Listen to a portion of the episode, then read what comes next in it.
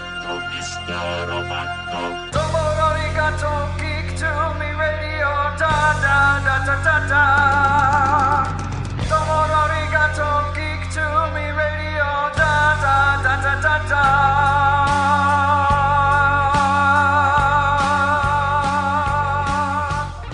Welcome, welcome, welcome, geeks and nerds, girls and boys, to a brand new edition of Geek to Me Radio.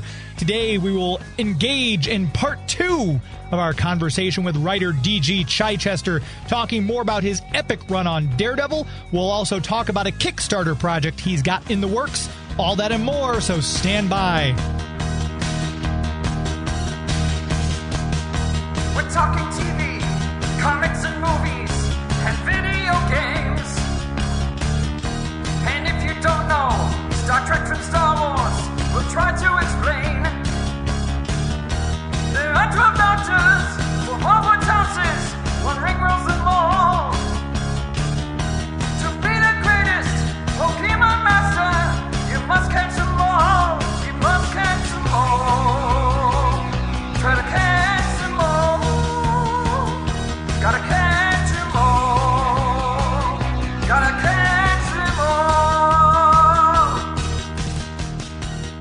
And for those of you who might be tuning in, this is your first episode. Welcome. This is part two of our talk with DG Chichester. And if you didn't get part one, you can always go back to wherever you get your podcasts from. We have all of our episodes archived on places like Stitcher, iTunes, Podomatic. Wherever you get your podcast from, you can find us there. Just type Geek to Me Radio and you can catch up on part one of this along with a lot of our other great interviews that we've had. But this is part two of our talk with writer DG Chichester, talking a little bit about his run on Daredevil and more. Let's get into it. We've been at it for about 40 minutes. Are you okay? I don't want to take up too much of your morning. If you need to wrap it up soon, no. or You, you tell me what you want to talk about. I'm I'm yours for if I'm you've, you haven't cut me off at ten minutes, so it's at least Right. interesting enough for you to keep talking. So hit hit what you want. I'm okay, for no, you. I, I love. Like I said, this is this is why I kind of started the show because I get to fanboy out and actually talk to the people who did all these work on people who I, I love. The like I said, Terror and Daredevil and everything like that. I'm a huge fan, so this is great for me. Um, Thank you. That's one of the reasons I started the radio show, so it's uh, kind of helpful in that respect. Um, just kind of seeing what we didn't. Oh, so working on Acclaim Bloodshot. I know you got Yeah. to work on that title.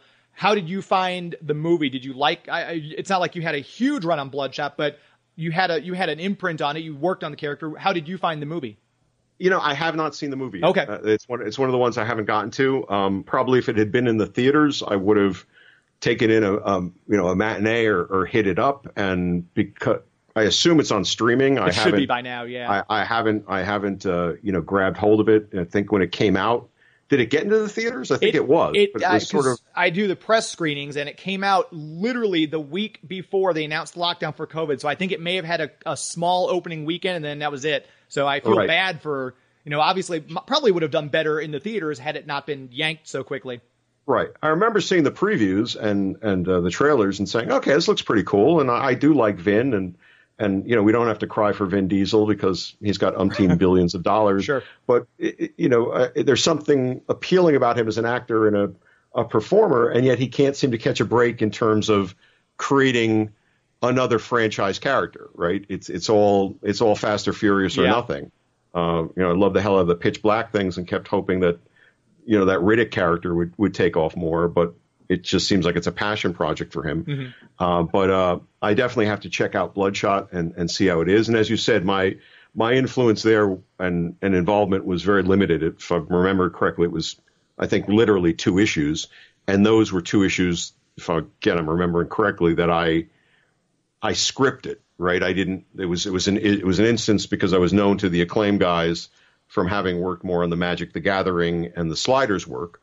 Uh, that uh, I think the plots had been done, the art was done.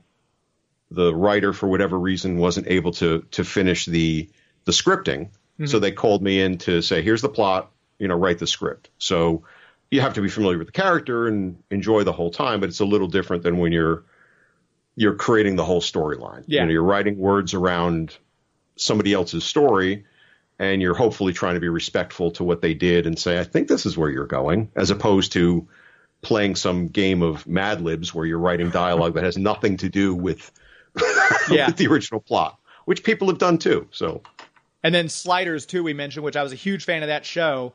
Um, if I'm, I'm trying to remember, was the comic concurrent with the series, or did it come out after the series had ended? I'm trying to remember now, time wise, how that worked. The series was still running. Okay. It might have been um, a season in, or maybe a, not quite the full season in. Uh, and the comic, you know, had come out uh, around that time, and then continued to run while the while the series was going on. So I remember uh, early on, the series was already out because I was familiar with it. Uh, Acclaim contacted me. Pretty sure it was Jeff Gomez who was the the editor uh, on it at that point. point, and we did have a couple, at least one or two conversations with Tracy Torme, who was the the creator and, and executive producer of it, about what is the series about? Where, where were some of your influences? You know, where are some of the places we can go with this? And it was a, it was a always a series of series, right? It wasn't a, Right. an ongoing slider series. It was a whatever it was, a three issue bulk here. It was a four issue bulk here. So while I got to write quite a few of them, everyone was also an audition. you know, there was a there was a proposal, and there was here's where the storyline will go, um, and um, and then there were other ones in between there. I think Jerry, um, uh, what's the actor's name? Jerry O'Donnell. Jerry O'Connell. O'Donnell. Jerry, O- yeah. Jerry O'Donnell, you know, who's the uh, the main character. I think he wrote a one-off uh, issue, and I think there was another spin-off of something. And then toward the end of that, uh, I remember pitching two more uh, uh, at their request. One was a completely original story, and then one would have been pretty amazing, was which was a Quantum Leap Sliders crossover Oh, that would have been brilliant. which which I wish I still had the proposal for because I remember writing it and saying this is this is going to be pretty cool because I was a big fan of Quantum Leap Yeah. and you know you think about the whole idea of alternate dimensions and whatever was going on in Quantum Leap and how that could possibly like create a, Huh. a collision of characters and, and events. That'd been very cool. And then, of course, Yeah. we've got uh, John Rhys-Davies, Sliders, and he also played Kingpin. So you've got that connection there too. With the, That's with the- true.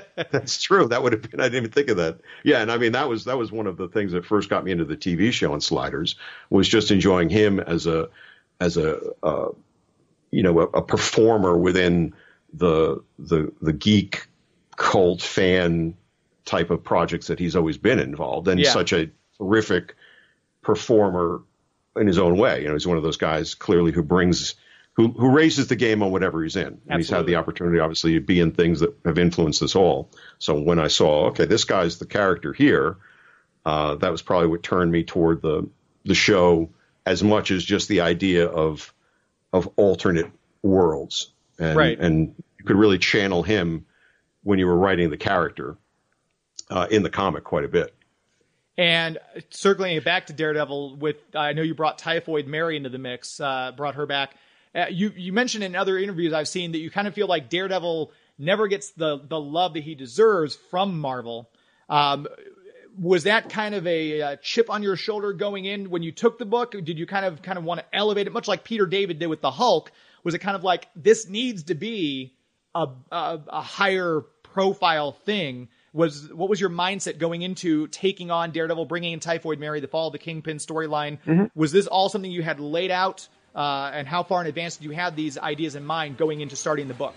We're going to pause right there, take our first break, come back and continue our conversation, so please stand by.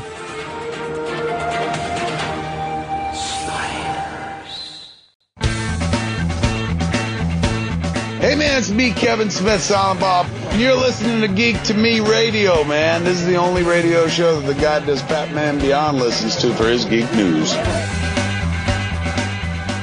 Welcome back to Geek to Me Radio. I am your host, James Enstall. Continuing our chat with writer D.G. Chichester. Before we took that last break, we were asking him about his mindset going into beginning his run on Daredevil.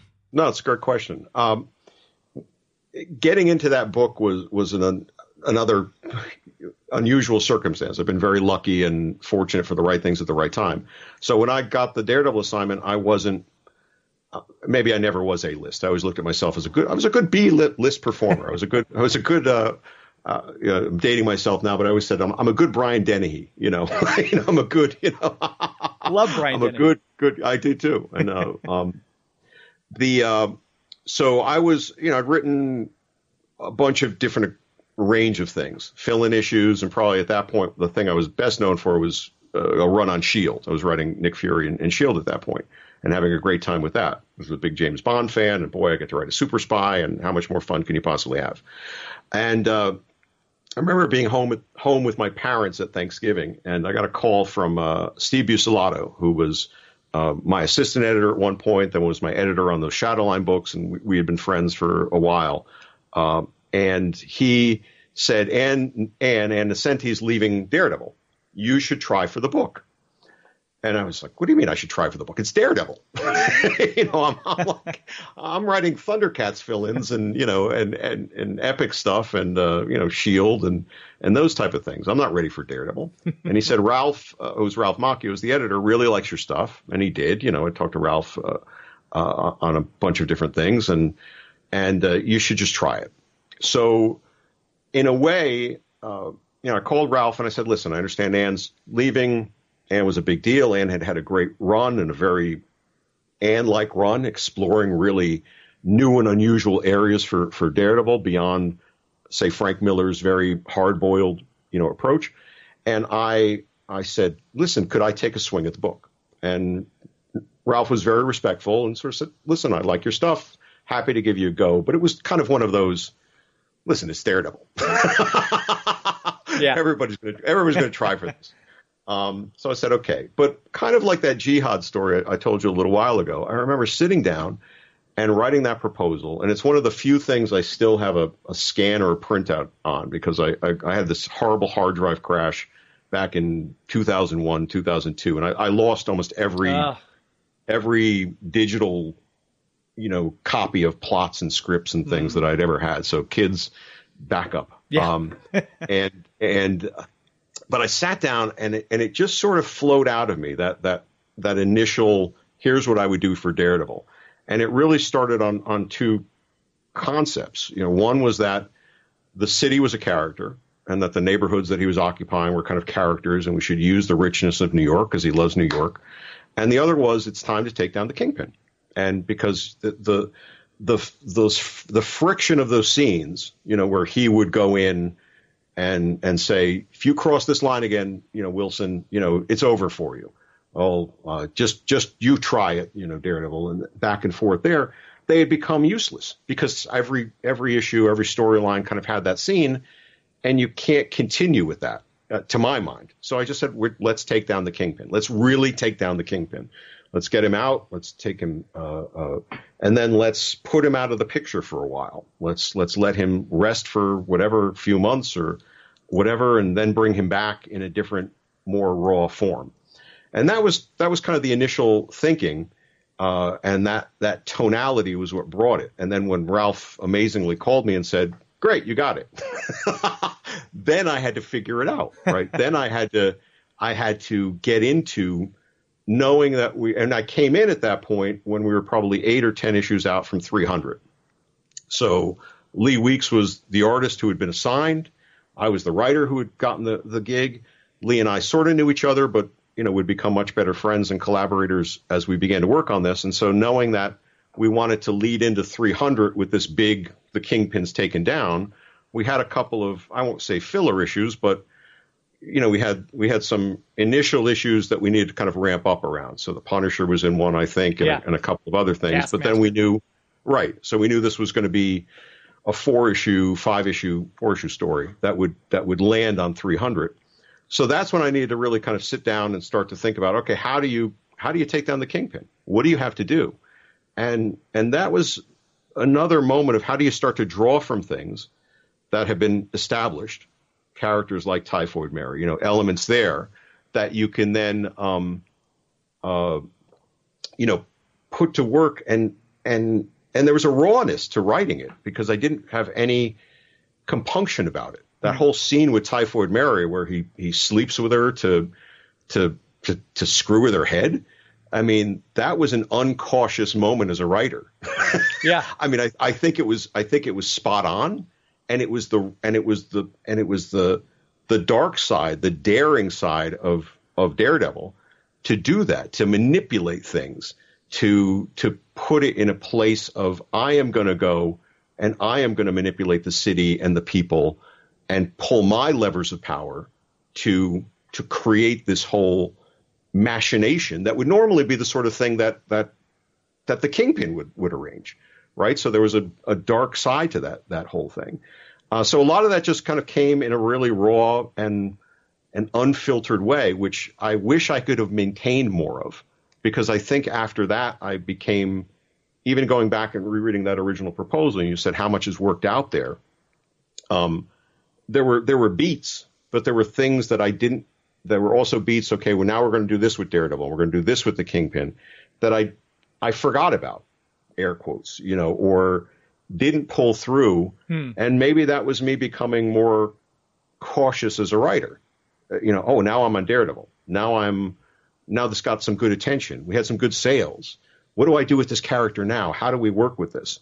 And I think you're most um, powerful and authentic as a creator, and this is what I try to remind myself of later on, is when you're in that uncautious space, yeah. when those moments just kind of come to you, like that typhoid scene, like that, you know, uh, you know, uh, you know, uh, the the whole way even Fury takes down down um, Daredevil in that storyline. You know, it's sort of like I know who you are.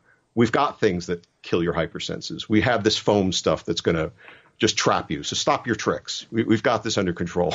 Yeah. you know, there were moments that just sort of felt very natural, mm-hmm. And you don't filter yourself as much, and you allow yourself to explore it with the knowledge that you have about the character, with the knowledge that you have from maybe other research that you do. So that came, you know, together in, in a nice way. And then your other part of the question was, I guess, like you know, chip on my shoulder. I didn't have a chip on my shoulder going in. Um, you know, I just wanted to write a good story and and tell a good a good tale. Uh, the chip came later when we probably got into the fall from grace time because that was where at that point in time, and now it's a different world. I'm not familiar with all the things, and Daredevil seems like he has a, a better position.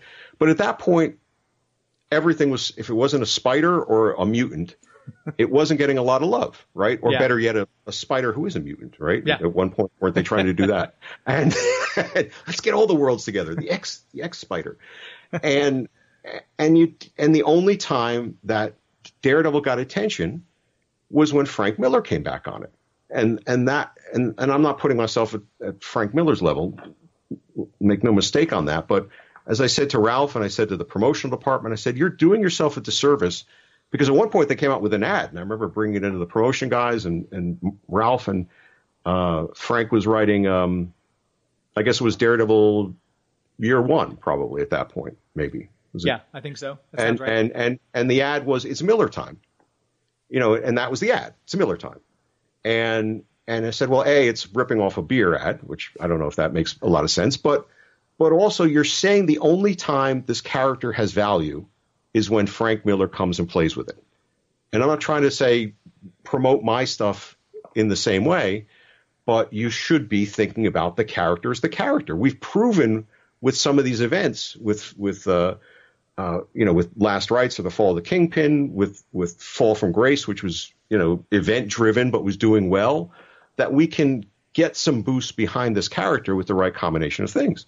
So there was definitely a feeling of a chip on the shoulder there, and and before I was uh, unceremoniously fired from the book, the um, the uh, the plans were to create a kind of a Daredevil sub-universe. I mean, Ralph and I were actually sketching out a little, you know, corner box treatment that would that would represent when you see this on the book.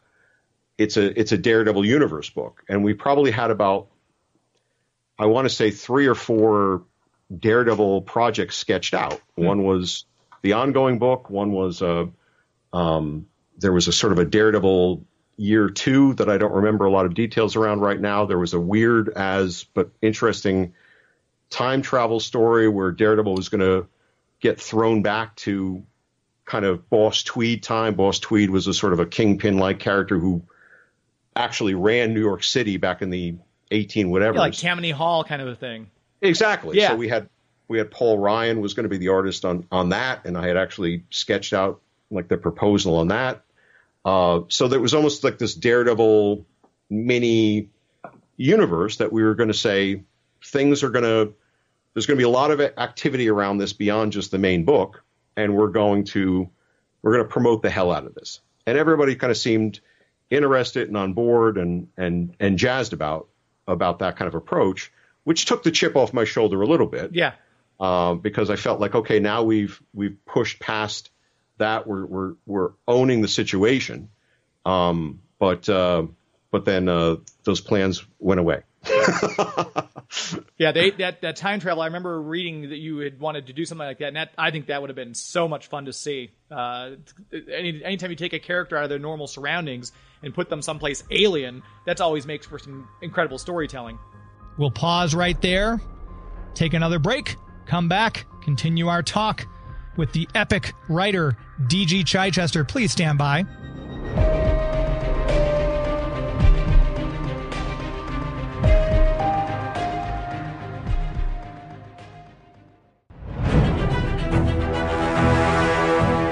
Hey, this is Marc Guggenheim, and you are listening to Geek to Me Radio. Welcome back to Geek to Me Radio. The show would not be possible without the support of our sponsors, of course, and our premier sponsor, been with us from the beginning. We've always talked about it the Convention and Visitors Bureau of St. Charles. Then the website, as you well know, is discoverstcharles.com. Discover St. Charles just went over there uh, this week and was looking into how things are proceeding for their Legends and Lanterns event coming up. It's going to look a little different than it has in years past because of COVID. They're taking steps to make sure that everyone will be safe. The characters will be wearing masks, obviously, but uh, masks also to help prevent uh, the spread of COVID. Socially distanced, uh, they'll be spread out in different ways. So it's going to be a unique festival. If you've been to it in the past, and I understand not everyone's ready to come out and do stuff in the public arena, and I get that. But if you are, they are taking extra steps to make sure that you and your family will be safe, as well as all the people participating and bringing you the festival. They'll be safe as well. You can get more information about the festival itself, Legends and Lanterns, as well as some other things there are to see and do while you're in St. Charles, all on the website. Once again, that site is discoverstcharles.com, discoverstcharles.com for, as we say here, an historically good time. Before we went to break, we were chatting with writer D.G. Chichester. This is part two of our two part interview. And we were talking about, uh, he had an idea of putting Daredevil into a time travel position, and we were kind of discussing that story. Yeah, and and and thanks for saying that. And and one of the things I was planning, I remember, you know, playing out with that was, as I said before, one of my big interest was Daredevil senses. So this is a guy who's lived his whole life in New York City, except for that weird trip to San Francisco, and uh, and, um, and he knows the senses and the smells and the sounds of New York so well. Right, it's what gives him part of his his power. So suddenly you dump him into a New York that has none of the senses that he's used to. Right, all the smells would be different, all the sounds would Yeah. be different, everything would be alien to him how cool would that have been to play that out as at a hypersense level you know not just un overloading him which it certainly would have done but also um you know how do you uh, you know how do you uh how does he then adjust to that? And what does he learn or not learn as he goes along? And then of course how does he figure out how to get back to his own time? And i think we had some some angles on that probably probably Nikolai Tesla was in there somewhere. I don't know. I, I knew how he went back in time. I don't think I'd quite figured out how he how he came forward in time. And I know nowadays you're not really doing much uh, comic book writing. You've got a completely different, uh, I, I wouldn't say completely different life, but you're in, in advertising, I believe, uh, with a Yeah. large large firm. So do you do you miss it? Do you kind of wish that ah, I'd like to kind of dip my toe back in? Have you ever been approached by any of the people, Marvel, DC, Valiant, anybody to come back and do stuff? Um, yeah, I do, and I'll tell you about you know kind of what I'm up to uh, along those lines. I, I, you know, I made a, I think a foolish and kind of but conscious choice at, at a at a certain point when I got into advertising or had the the chance to kind of get into advertising, uh, because as a, as the comics market kind of collapsed, which it did right in the mid '90s, there were less opportunities. Uh, it was harder to kind of knock on the doors, even the ones that you used to be able to knock on were were tough, tough for everybody, not just for me, you know, hardly. Um, and uh, and I I sort of felt very black and white at that time, hmm. and, and I don't. In retrospect, that was probably a silly mentality, but I sort of said, well, if, if i have to pound on this door that I've already been been in the party on, or I have to pound on some new doors that I've never been invited on, you know what? I'm gonna I'm gonna double pound on the new doors because yeah. clearly the why should they why should I give these guys the time of day over here um, if they're closing the door on me? I should I should be respected. I should be whatever. Um, and I should have kept my hand in both. You know, there was no reason that when the door opened on advertising and I got some opportunities there and I was able to to build out that that I couldn't have kept more in touch with people or said, well, what about a side project? What about this? What about that? Or what about exploring things? And I think I, I, I think I know I definitely undermine that that part of myself and my familiarity with that world. Not that there would have necessarily even been an assignment, because there were plenty of people fully committed to that and fully committed to that world. Um, but I definitely shut off part of that for a while, and uh, and the the the comics uh, you know work in between hasn't really been uh, very active. Like writing an intro for that uh, that uh, that Nightbreed collection, you know, I, I I mentioned before, so you know, as I said, I kind of I kind of cut myself off probably from exploring opportunities. Um, but right now, uh, and over the last uh, you know year year plus, maybe almost two years now at this point, um, I reconnected with a with an artist uh, friend of mine, Carl Waller, who I'd done some work at Dark Horse on on a, on a short run book for their universe called Motorhead, and uh, it was part of their shared universe and. Uh, their shared universe didn't take off in a big way, but uh, Carl and I had uh, a good rhythm, you know, good collaboration, a lot of good conversations. And there was a story that he had, not a story, there was an idea that he had thrown out at one point, and it was it was a kind of a assembly of different pieces. It's like, you know, what if there were these truckers and these, you know, there was probably some strippers involved, and there was oh, it was a whole host of stuff. And I kind of remember nodding along and sort of saying, "Yeah, okay, Carl, that's that's interesting. You know, I don't know what to do with it, but you know, I'll give it a thought and we'll see.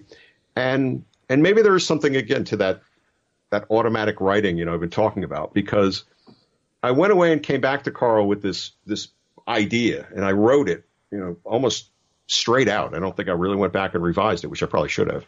it's probably too wordy, but but it was it was it was taking what he had done, what he had sort of thrown out as just an eclectic assembly of sort of scenes and bits, and it developed into this this idea of sort of interdimensional afterlives and and you know the the damnations of different cultures. You know you know what what does it mean to be damned if you're Christian, and what does it mean to be damned if you're if you're um, uh, you know Irish, and what does it mean to be damned if you're Viking, and all these different sort of uh, horrific afterlives, you know, across history.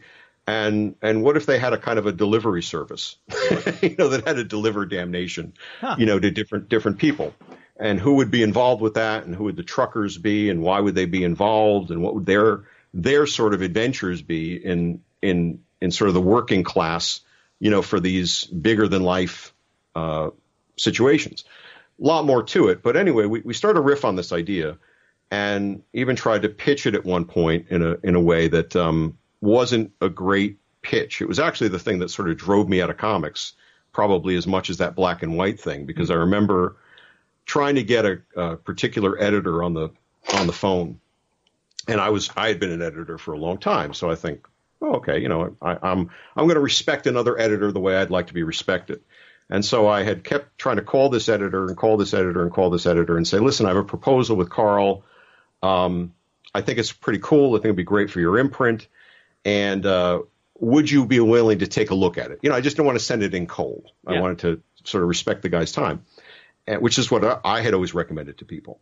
And uh, and finally, never got any callback. Never got any callback. And I remember late one night, uh, getting this guy, and I could tell right away he was sorry he'd picked the phone up. you know, he clearly had expected somebody else, right? and uh, and you know, I did my quick, sh- you know, spiel. I said, you know, listen, you know, hey, uh, you know, so and so, I've got this uh, this idea. I think it's perfect for the imprint. Carl and I have been working together. We've got some, you know, character sketches, some sample pages. We've got a whole proposal. Is it cool if I send it in to you? And uh, you know, you, you can't commit to anything, I realize, but you just want to make sure that, that it's good by you that you'll take a look at it. Yeah, yeah, yeah, yeah, yeah, yeah, yeah, yeah. Sure, do that. I'm thinking to myself, great, you know, here's our end. This is the thing we've been looking for. I'm just about to hang the phone up and, uh, you know, say, thanks, thanks, you know, be, be out in a few days. And he's like, who are you again? Uh. And exactly. And, and, and as I said, I wasn't full of myself, but I was full of myself enough to sort of feel like, wait a minute. I, I, when I was an editor, I knew pretty much everybody who was working, even not working or sort of working, you know, at least by name. And and I and and maybe it was a bit of an ego and a bit of hubris on my part, but I was that was definitely part of the feeling of like, you know what, if if I got to pound on this door in this kind of way and scratch at this door and you know my nails are getting all bloody and whatever, um, it's not fun. Yeah. And and so kind of walked away from that situation, never sent it into that guy, and uh, and the and the project kind of went away, you know. Um, but and and Carl and I sort of went in different directions, you know. Now now and again in touch. But anyway, we we reconnected not too long ago, and the first thing we both said to each other was, "Hey, you remember that thing?"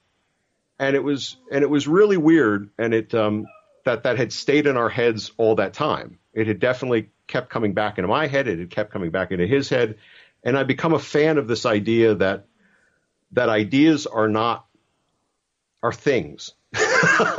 you know that they are they are almost um, uh, uh, genie like things that are kind of out there. Yeah. And and they visit themselves upon you, and your responsibility is you have to make something out of it. And if you don't, they're going to go off and they're going to visit somebody else, and that person is going to be smart enough to do something with it. Hmm. And then suddenly your idea is going to become real through somebody else's writing or creation or whatever. So I said to Carl, this thing came to us many years ago, you know, 20 years ago almost, you know, really in, re- in reality. It stayed with us for a reason. We've reconnected for a reason. If we don't do something with it now, it is going to finally say, I've had enough of you guys. And, and I'm really going to go somewhere else. I've given you more than enough time. So, uh, so we've actually been uh, really diligently working on this thing. I've written, rewritten parts of the proposal. We've actually, I've actually written the first five issue story arc. Oh wow! Carl is beginning to illustrate it. He's got character illustrations. We just uh, hired a, a, a, logo designer to create a logo for us, and we're putting together um, that as a package, which we're going to approach a couple of publishers with, if um, probably not that guy that I called many right, years ago. Yeah. And uh, who would even more now say, "Who, who are you?" um, and uh, and if and if that doesn't pick up, you know, then we're also mapping out a you know a Kickstarter plan uh, to to you know finance it. I just feel it's it's a it's a it's a unique idea. It still feels valid as I got into writing it. Uh, it felt um, you know once the muscles started working in that way, it felt very natural, and the story surprised me. You know, and, and even as I wrote it, and I said to Carl, if um, I'm I'm kind of glad in a way that we didn't write it back then or didn't put it together back then. I'm probably lying to myself. It would have been great to do it then. But but I I think the tools I would have used then would have been my more expected bag of tricks. Like Sure, where my headspace was, where my talent space was, I would have uh, okay, insert uh, chase scene here. All right, insert uh, I, I don't think I was a by the numbers sort of writer, but you always have something on your on your whatever you're you're in your toolbox Right. that you sort of reach for. And my toolbox is different now. So even as I was writing this, uh, where the story kind of took me, I let it take me. Sort of maybe that what I was saying before about the Typhoid Mary thing. These moments felt very authentic, and I and I was surprised by where the story was opening up and where it was was going along the way. So you know more to come on that. It's it's but it feels like it's something that. Uh, you know, wherever it, it takes us, it will be a, a, a comic story of its own right and, and have its own life, which is a, a fun place to be. And there's a lot of people who have found. I mean, even like currently established working writers and authors and artists. Kickstarter's been huge. I know uh, Jimmy Palmiotti and Amanda Conner. Uh, they do a lot of those Kickstarters, and they've had great success. I know I, I had uh, Rick Burchett talking with him, and he and Greg Rucka are doing a Kickstarter for one of their Mm-hmm. things. Uh, so that, that's a great avenue to go down. Uh, so if- if, you go down that route, let me know because I always try to back projects like that. So I'd love to help you out. We're going to take another quick break, come right back, and continue our talk with writer DG Chichester. So please stand by.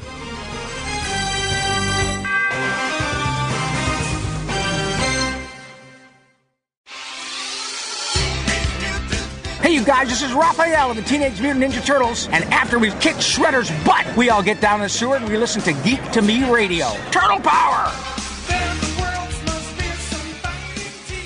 Welcome back to Geek to Me Radio.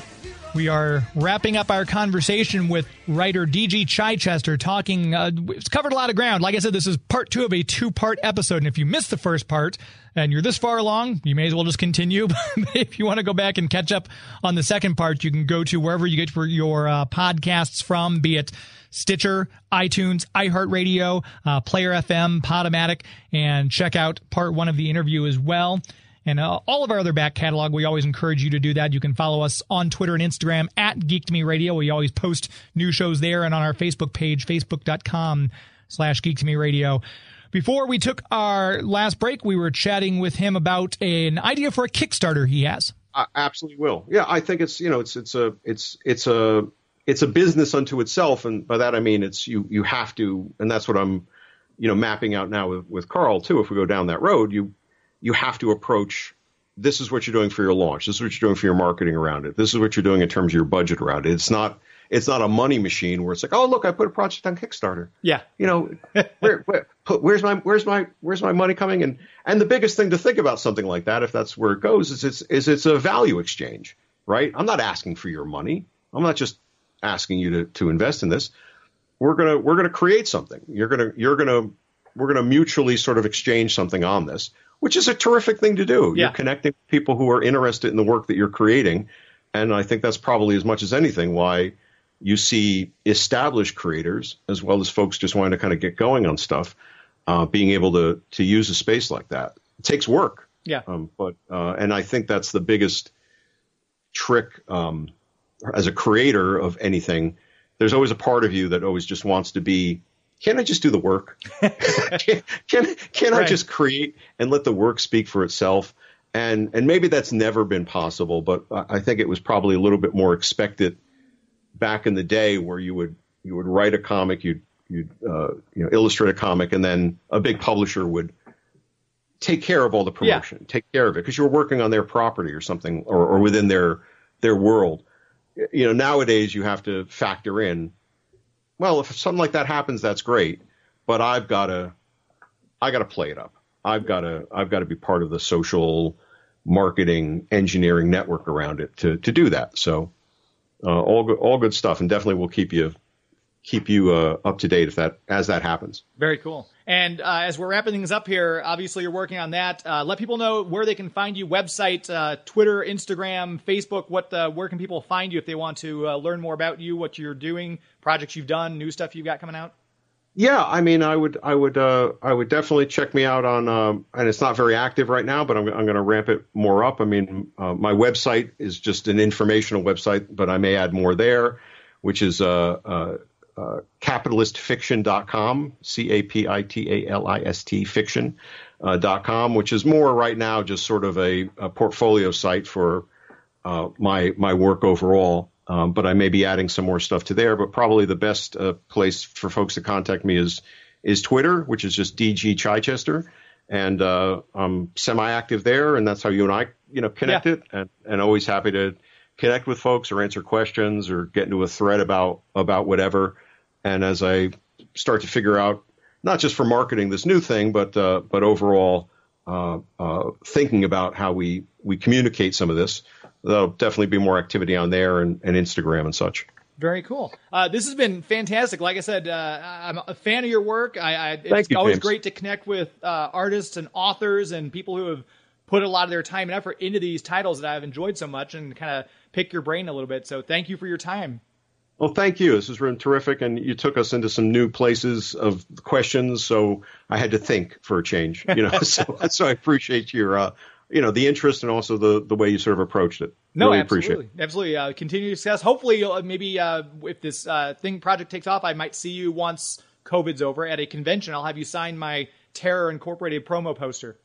I would love that. I'll see if I I may still have a Terror Incorporated uh, stickers. I don't know if you ever got one of those. I didn't know. I may, I may I may still have one or two if I can find one and. uh uh, there's some stickiness left to it. I'll let you know and uh, and send it your way. I appreciate that. That'd be very cool. Thanks so much. There was a Terror. You have to you have to show send me send me a shot of the Terror Incorporated poster. I don't even know if I have one of those. I'll have to take a look because mean- I know, like, I, I just had uh, the last one I had signed before I had it framed was the Spider-Man uh, Kraven's Last Hunt, the black and white promo poster. Right. The last signature I needed was Marc DeMatteis, and I saw him at Uh-huh. a convention in Richmond. He goes, "I didn't even know they made this." So I actually Yeah. ended up tracking one down for him on eBay.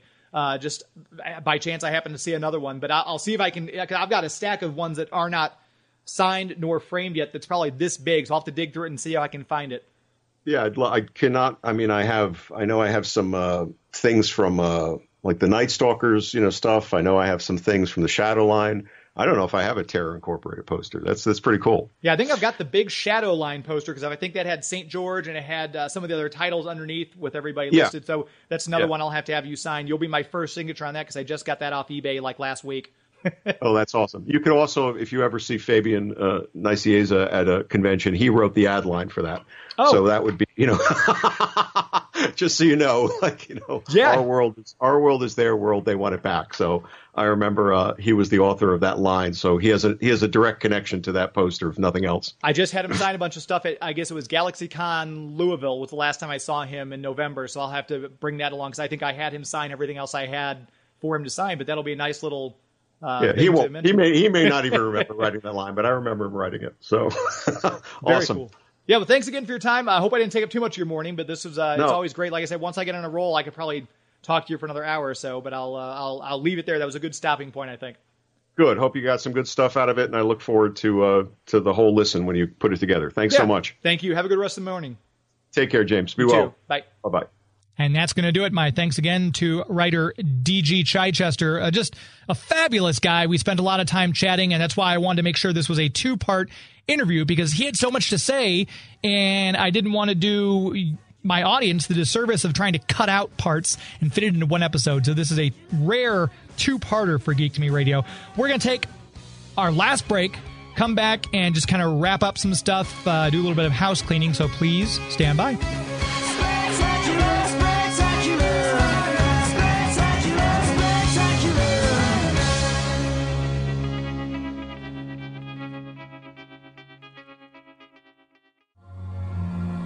Hi, this is Loren Lester, the voice of Nightwing, and you're listening to Geek to Me Radio.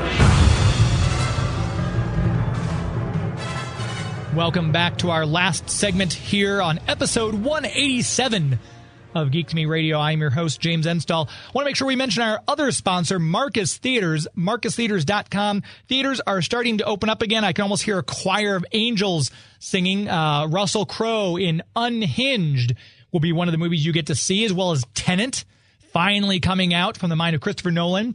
Uh, lots of things going on. New Mutants. This, assuming that doesn't get pushed back at the last minute, New Mutants is finally out in theaters. It got postponed like five times. You can see New Mutants. Uh, they've got a lot of stuff. If you're not ready to come out of your house yet and see movies in the theater, they are doing some other things uh, that you can do. And they've got like their curbside pickup happening Wednesday, August 26th. You get a ginormous bag of popcorn, a free movie pass, and some other goodies. You just uh, go ahead and order it on the website, marcustheatres.com. Swing by your local Marcus and pick it up. And through September 30th, you can fill your popcorn bucket for free. So if you get one of those popcorn buckets, it's good for uh, the rest of August and the entire month of September. Just fill that up when you go in. Very excited to go back and see movies. I, of course, will be wearing my mask as is required. Uh, they're doing limited capacity, so the seats will be harder to come by. But then again, a lot of people might not want to come out, and that's okay. Not everyone needs to rush out and see movies. But if you are going to see it, if you are going to go out and you're missing that movie experience like I've been, do it at a Marcus Theatres. MarcusTheatres.com is the website. Find out which ones by you are open and where you can go get your tickets online, all that good stuff. MarcusTheatres.com. DC FanDome happened this past weekend. That was a huge success. I was riveted. Spent a lot of time uh, watching all the panels. Great, fantastic programming. So kudos to Jim Lee, the people at DC Comics, and the people at Warner Brothers. We got to see Wonder Woman 84. We got to see the Batman. We got to see James Gunn's Suicide Squad. Obviously not the whole movies, but the previews, but it was brilliant. I loved it. Uh, I was very excited to see Denys Cowan, Phil LaMarr and company there to talk about the relaunch of Milestone which is fabulous. I'm anxious to, I know Dennis is obviously very excited for hardware. Uh, a lot of us excited to see Static Shock, and I want to hear more about that Static Shock movie that they have in development. A lot of cool things happening over there. And I want to just uh, thank you all for kind of who tweeted along with me for that giveaway. Thanks to Marcus Theatres. Thanks to Warner Brothers that we did this past Sunday. Uh, it was great to do that and give that unboxing away. You can go check out the unboxing on facebook.com slash geek to me radio. And you can also check out Instagram, uh, geek to me radio and Twitter at geek to me radio. We encourage you to keep up with us follow us there. I love doing this. I love talking to these authors and these writers and these creators and these uh, celebrities that I get to talk to. It's why I do the show. I love talking to these people, and hopefully, if you've been listening this long, you also enjoy the conversations and the interviews that I brought you. Uh, so make sure you connect with me. Let me know what you like about the show. If there's something you don't like, please uh, handle it gingerly and let me know without bruising my ego too badly. Uh, you can, like I said, tweet at me at Geek Me Radio. Send me an email, James at geektomeradio.com. Uh, let me know what your thoughts were on DC FanDome and virtual cons in general. Thank you as always to Joey V, not only for all the great audio stuff that he brings and uh, makes the show sound as good as it does, but for filming that unboxing video. He had a, like a full professional setup thing. So if you out there are looking for someone for doing sound editing, or if you're local to the St. Louis area, some video video work, he's got a drone, he's got all this high tech equipment. You can uh, reach out to me, James at Geek to Me Radio, and I will put you in contact with Joey. He would love to uh, help you as well. That's going to do it for another episode of Geek to Me Radio. We will catch up with you next week. So until then, my friends. It's not in the way you watch I sound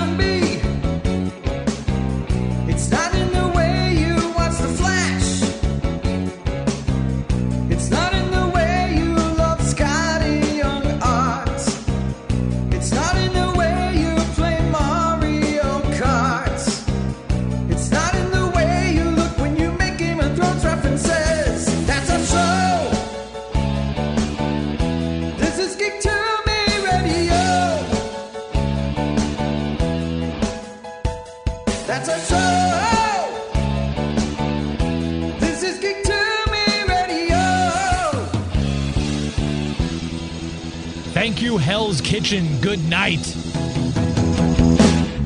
Hi, this is James Enstall, host of Geek to Me Radio, and in honor of my favorite Themyscirian, I've decided to become an Amazon warrior. Hera, give me strength. The next time you want to buy something from Amazon, go to geektomeradio.com first and click on our Amazon affiliate link. Simply shop like you normally would, and when you check out, a small percentage will go towards supporting the show. So remember, the next time you want to search Amazon for the latest Wonder Woman graphic novel or parts for your invisible jet, click through from geektomeradio.com first. The world was in peril.